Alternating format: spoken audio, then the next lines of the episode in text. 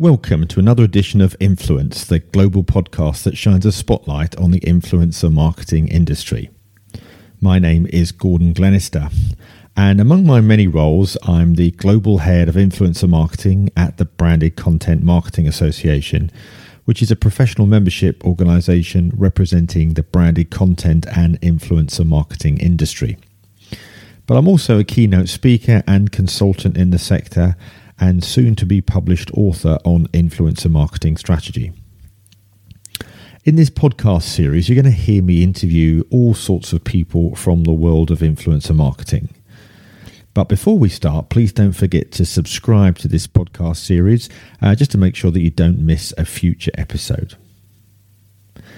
In today's edition, we're going to be discussing the growth in brand advocacy at customer level. So, we've all seen the growth in the use of micro influencers over the last few years, which has now been even extended to nano influencers, i.e., those that have got less than 10,000 followers. Lots of brands, however, are realizing that there's a wealth of influence among regular consumers that have a highly engaged community. These, of course, are natural fans of the products and happy to share content and talk about products because they truly love them. Bring on the ambassador program. Some brands will not only run successful influencer campaigns, but also consider creating communities of fans led by advocates or ambassadors. So, to talk more about this, I'd love to welcome my guest today, Paul Archer, who's the CEO and founder of brand advocacy platform Duel Tech. And I started by asking about what Duel does. So, Duel's a, a brand advocacy platform. Um, we work with passion led brands who basically want to grow organically through through the passion of their, of their customers, those that, that, that matter most to them.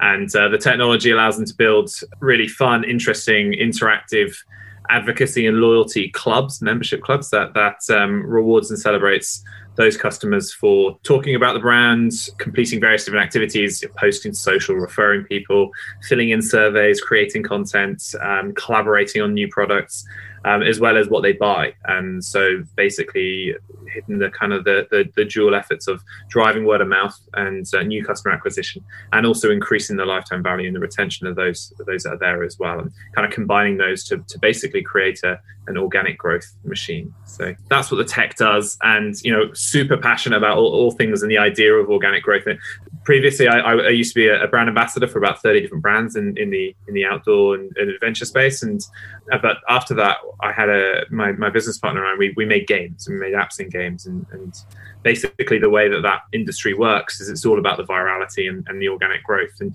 you're able to actually measure and level like reward people within the product for sharing it. You control the entire process. And so um, you you know how that growth looks like. And, and it got to a, a a state that we were we were venture, venture backed, and we'd um, had a launch that was going to take over the world. We were going to be featured by the US App Store, and it's going to be phenomenal. And um, we ended up being big in Turkey, and, and that was about it. it. It was very apparent to us that the product, when it went live, wasn't going to work. We could measure everything. We could we knew that this wasn't hitting the right metrics, which has really been optimized for science in that space. That it was going to get exponential growth, and we had a big marketing budget and we said we're not going to spend it. And um, we tried to give it back to the to the vcs and, and they, they couldn't get their head around why we weren't going to just buy these users who weren't going to tell their friend. We knew knew where it was going to go eventually. And so we realized that this idea of organic growth um, is something which if someone can figure out how to make it as easy to invest in as buying an ad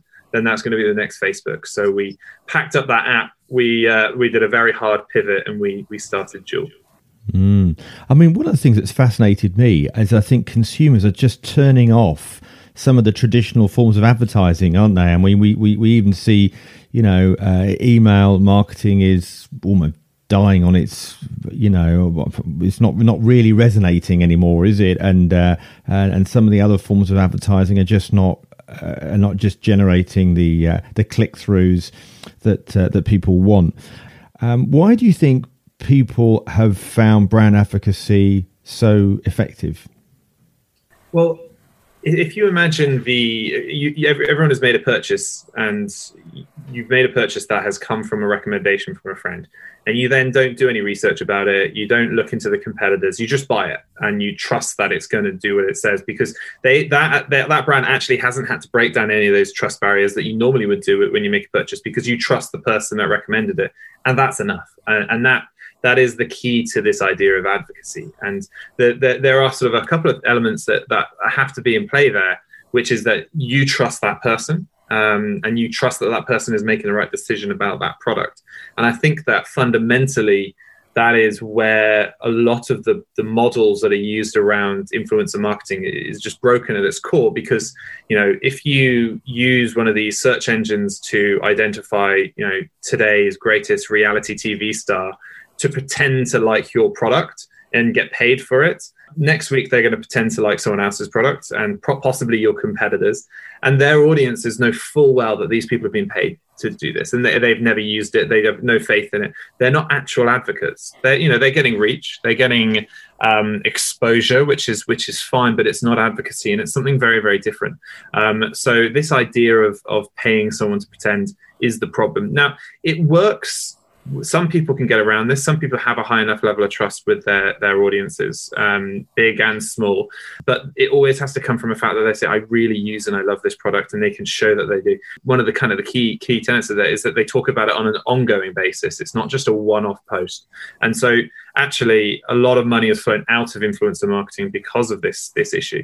Now as you sort of outlined, now now our belief at Duel is that this this kind of trend, as people have tried to get sort of lower down to try and kind of commercialize and scale this idea of paying someone, is actually part of the problem, the biggest problem. And actually, the reason is that they've come, they're taking it from the complete wrong angle. So if you actually go from a top down approach, there's an inflection point, and it's different depending on what industry you're in, but it's around twenty thousand followers, where an individual, an influencer goes from being an individual to a company. And you know they'll have agents they will have contracts and service level agreements and all those kind of things.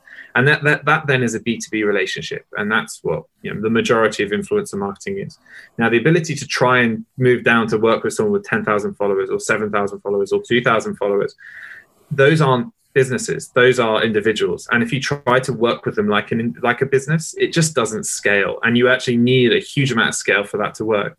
Now, what we've found is that if you approach that from a complete different approach, instead of thinking, let's get smaller influencers, and you think, which of my customers are slightly more influential than the others, you change the paradigms and actually you can get a huge amounts of reach. And what's the most important thing is because they're customers, they love you already. You know they probably have your product so you don't even have to gift them. They won't want to get paid necessarily. They want to be featured by the brands that they love. They'll take free product gifting they'll take store credits um, long before they ever expect any of these other things. And suddenly you can actually scale these engagements and you get true authenticity. People are talking about it on an ongoing basis. And these guys are, are true brand ambassadors. And it's this area which is where things get really really exciting. And, and we've seen some some huge successes with with brands that are um, you know eclipsing their influencer marketing activity and spending no money on it because they targeted their customers first.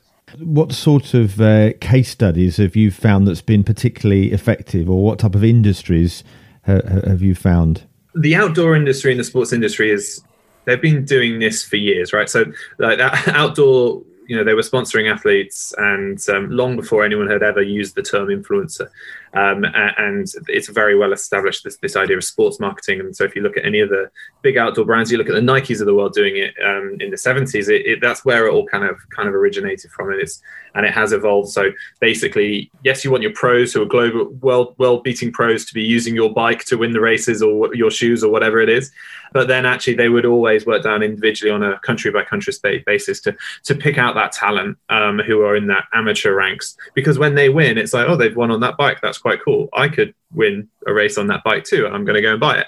And i think that the influence that you can take from that taking it into other industries is, is something that's that's that's really important um, because it's really about again that's advocacy. They're using the product. We've found success in in ambassador programs in, in various different ones. It, you, would expect in its different nature. Some some channels, your beauty and jewelry and um, fashion, you know, you get much more sort of social social influencers, and um, they they post out and actually they have a, a, lot more followers, but it's probably less impactful and sort of working. You can really scale ambassador programs in that area.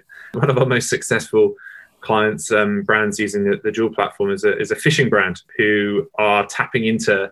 They have a, an ambassador program run across 22 countries with you know hundreds of these pro fishermen who are creating some of the most incredible content. It will absolutely blow your minds. It's phenomenal. And these are these are 45 year old blokes, right? So this this isn't your 18 year old influencer. These are 45 year old blokes, and they they just know their game. But the thing is, they love the product, and they've come as a customer first, and they've been able to create good content and maybe create a, have a bit of reach. Maybe not. Maybe it's just their ability to create the content which has allowed them to be be picked out of a, a customer loyalty program um, uh, and actually put into their they're what we call a social customer um, because I think the term influencer is very much overused and, and, has certain connotations. Actually, these guys aren't influencers. They're, they're, they're slightly more influential than your average, but they really are customers at the heart. So somebody that hasn't actually put together uh, an ambassador program before, what sort of advice would you give them if they've got enough money to be able to spend money on an ambassador program, they will have customers. They'll have a CRM with thousands, tens of thousands, hundreds of thousands of them there. So start there. Offer offer them the opportunity to reward them for products, for posting, and, and various different things basically the approach is we tend to find that as soon as you have more than 50 in a program it becomes very unwieldy and difficult to manage. So until that point you know you need a spreadsheet and that's it. That's good to go. Maybe some discount codes and you can start tapping tapping into these guys and asking them to, to do it. You can i would the, the first place instead of searching for for lookalike audiences you know if you're into fishing don't search for other fishermen. Search for people who are already talking about you. You know search for your own hashtags your own brand when people use it. And obviously search within your own crm and your own follower count of people who know who you are. And and invite those guys and give them the opportunity to sign up to be a part of it now, once you've reached that kind of 50 point, which is which is something where, where we we sort of specialize in, in scaling those programs to hundreds, if not thousands, of, of members, you really need need some software to actually manage that. There's a few different ways, a few different things on the, on the market that will track, you know, affiliate links and discounts.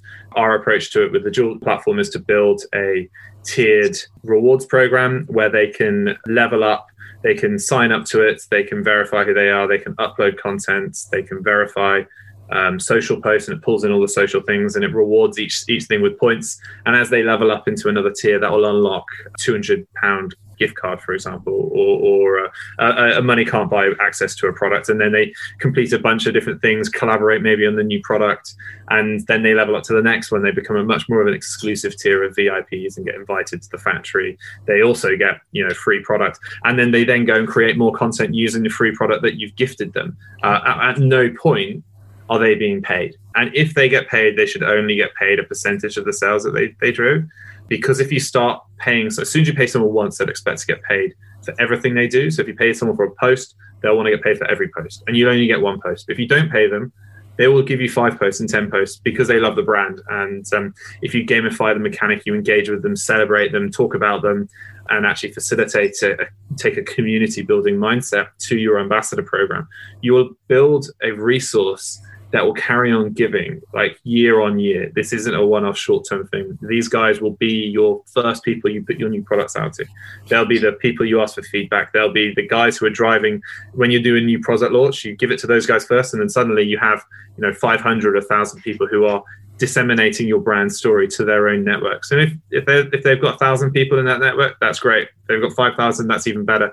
You shouldn't really worry about how much of reach they've got, as long as they love you and they've got a little bit of reach, and that's that's mm. enough. That'll get you going. Can the brand buy any of the content? So buy any of the images from the ambassador? With our our technology, they actually get the rights to the image straight away. Okay. But these aren't professionals, don't forget, in, in, most cases. So the value of their content, their activities, uh, there, there isn't really a, there's not a market rate going for it because they're no. not really being paid for it elsewhere. They're opting in as well. So these, you set the terms, you're saying, this is our program. Everything you upload, we own the rights to. But if you do X, Y, Z, you'll get this, which is really cool. Do you want to do that? Yes or no? And if they do, they'll do it and they'll get it. And if they don't, they can go elsewhere. You really control that dialogue uh, as a brand. And because you control that dialogue, you're able to scale it. And if you're in dealing with someone with who's a customer in essence, who's got 500 followers, 1,000 followers, 2,000 followers, but is the the type of person who wants to post about it, you actually need scale. You need hundreds to do that. Really, that is actually the the, the other thing which is worth kind of touching on here. You know, we're talking about influencers and um, the kind of the, there is a demographic. It, it's the type of person who will want to post to social about a brand. And now most brands think this is every single one of their customers. It's actually a, uh, it's a minority. It's you know I, I have never posted about a brand and used a hashtag, and and I, I don't know about you, you Gordon. Maybe you have maybe you have the majority of people don't do that. Some people will do it, and actually their willingness to do that often they're maybe trying to start off as an influencer, or maybe they're just the kind of person that posts about that sort of stuff. That's far more important than actually their reach is, is their willingness to do that. And actually that often is the way that we we segment them. So with Duel, we'll often build a a customer program, which is you know a, lo- a loyalty program which rewards customers for what they buy, but also for for everything that they do. And then if they show that they want to post to social, we then identify them as a social customer and put them into this other group and these ambassadors and actually work with them in a different way, give them more, just be overly generous with them. And then you can then leverage them in a different way that most of your customers won't be very useful for. And the, the massive benefit you get from it is, it, but it goes hand in hand that these guys create amazing content. So mm. UGC that comes from customers is it's sometimes okay. UGC that comes from these social customers is almost always brilliant. I mean, what's been the sort of st- in the last uh, year or so for you? What's been the standout campaigns in brand advocacy that you can highlight, and why? Hmm.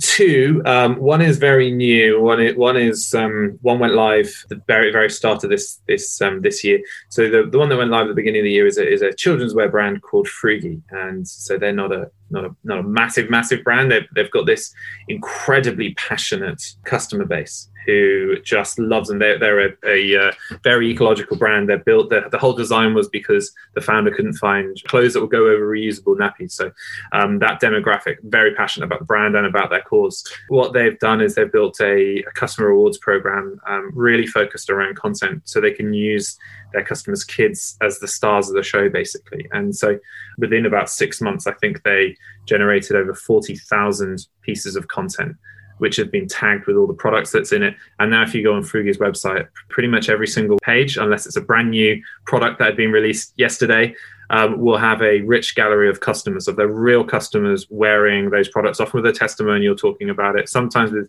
heartwarming stories attached to it. It's a, it's a phenomenal project. And, um, you know, it, they're, a great brand and, and this is, it's a great program.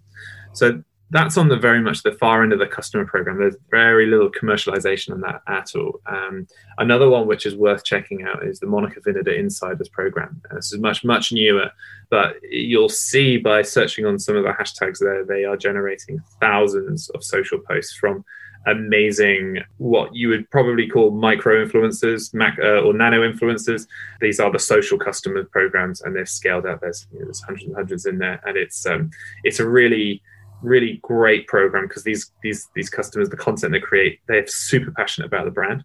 It's super authentic, and it's at scale, which means that they're able to to use them to pull levers for whatever it is, Black Friday coming up or other discounts that they've got, just to to use them as awareness tool to um, to try and push people out. So I'd, I'd, I'd, look at those, but there's all sorts of really cool ones going out. Mm. We, we've we've launched. I haven't got 20 or something in the past past year um, alone. And there's a lot more in, in, the pipe. We've got some really exciting ones in the pipeline for next year. Yeah, that's good. Um, and just before we go, I just want to have a little bit of a word on employee advocacy because that's an area that is also growing in uh, attention. You know, brands are realizing that they've got these thousands of uh, vocal individuals. Many of them, of course, are online, and that gives them an opportunity to be talking about their brand uh, or offering them the opportunity to get involved. So, uh, what's your view about um, you know uh, you know ambassador programs linked to employees? Yeah, uh, I'm super excited about this as a channel. Um, we're about to actually launch our first one again, it's it's not dissimilar to the idea of that social customers. Is when people have used employee advocacy, it's not it's not a new term. It's been around for quite a long time. It, it often is used as terms of like recruiting other employees. You're thinking about your kind of your HQ staff, people who are really embedded in the company. How do you work with them to tell your company story, um, and, and recruitment features heavily and it tends to be a HR policy. Now, marketing don't really look at it in any way. However, what's changing is if you are a large retailer, you have 10,000 uh, store associates around the country who are generally, you know, it is someone who's 18 years old and they're working on a Saturday and Sunday, the weekends. They have far more in common with the customer walking through the door than they do with HQ staff. And actually, therefore, extending your kind of customer uh, programs to them, but giving them exclusive benefits, giving them better rewards, and also giving them product, particularly in the sort of fashion area for, for, for a lot of these things. You know, they, they will get a discount uh, as, a, as an employee, but giving them more, giving them store credit so they continue to buy more and more means that they will then be able to create and share content with their audience. And so we're just launching a new feature where actually you can call, call, call rep pages. It's this social selling activity where each one of these individuals, be that an ambassador or be that an employee or a customer, can actually create content of a look, for example, tag it with the products and then share it. And their friends can then shop the look and they can then go and make a purchase and you can track it and reward them for the purchases that have been driven. Um, and, and this idea of that 18 year old working behind the counter, that person's network, they love the brand, they live the brand, and their network is completely underutilized. But if you can tap into that, it becomes this vast resource that is completely underutilized in almost every single brand you're going to look at. So that's like the own stuff. And the other one is it's a bit more common in the US than it is in the UK. Some of they're called pro programs, which is they give discounts to professionals in the industry. And this tends to mean, I mean, it's an outdoor thing predominantly. Um, every outdoor brand will give a 20% discount to industry professionals. They also give it to, you know, firefighters and ambulance workers and, and things like that. And it's, it's almost like a, it has to be done. It's not even a, a perk. It's just expected um, in, in many ways. But actually some brands are now looking at ways that they can make that something really exciting. We're working with a large outdoor brand who are going to be tapping into the store associates at retailers, but not that, you know, they're a brand, but the multi brand retailer, you'll go outdoors or, or, whatever it is. That individual who is telling you about this product, was it product A by this brand or product B by another brand?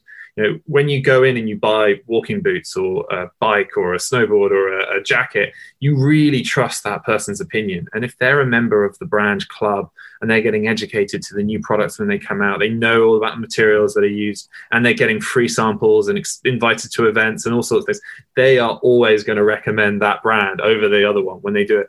And this is something which is very hard to track but the value we've all been in that position where we went all right we'll go with whatever you say. The value yeah, you can drive there is huge. And i think that you're going to see an explosion of, of brands who are tapping into these these enthusiasts particularly in the outdoor space. They love the outdoors. They love they love um, the brands that they work with. It the opportunities to get closer and to to to get free product because we all love free product is is um, is something that they all want to do, and the value that they can drive to the brand is is exponentially more than the cost it will give them. And even if they give free goods to these to every single one of these, they will drive so much so much benefit. So I'm super excited about where that goes, but it's a the shift is fundamental that it's not a HR project. This is a marketing project tapping into, um, you know, every brand is a network and that net network is made up of these sub communities of advocates who all have the ability to tell the brand story in an incredibly trusted manner.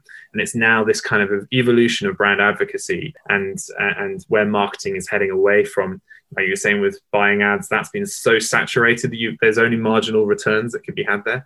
But exploring how you can tap into the, the various different networks and communities, celebrate those advocates, and actually drive them to get word of mouth and increase lifetime value, um, and therefore organic growth of the brand is the, the next big opportunity and something expect to see exploding over the next five ten years. This podcast is supported by the Branded Content Marketing Association, promoting the value of influencer marketing globally. That's it for another edition of Influence. Don't forget to subscribe to the show and give me your feedback, which is feedback at influencepodcast.net. Or you can follow me on LinkedIn, Instagram, or Twitter, where you'll also uh, be able to ask me a question.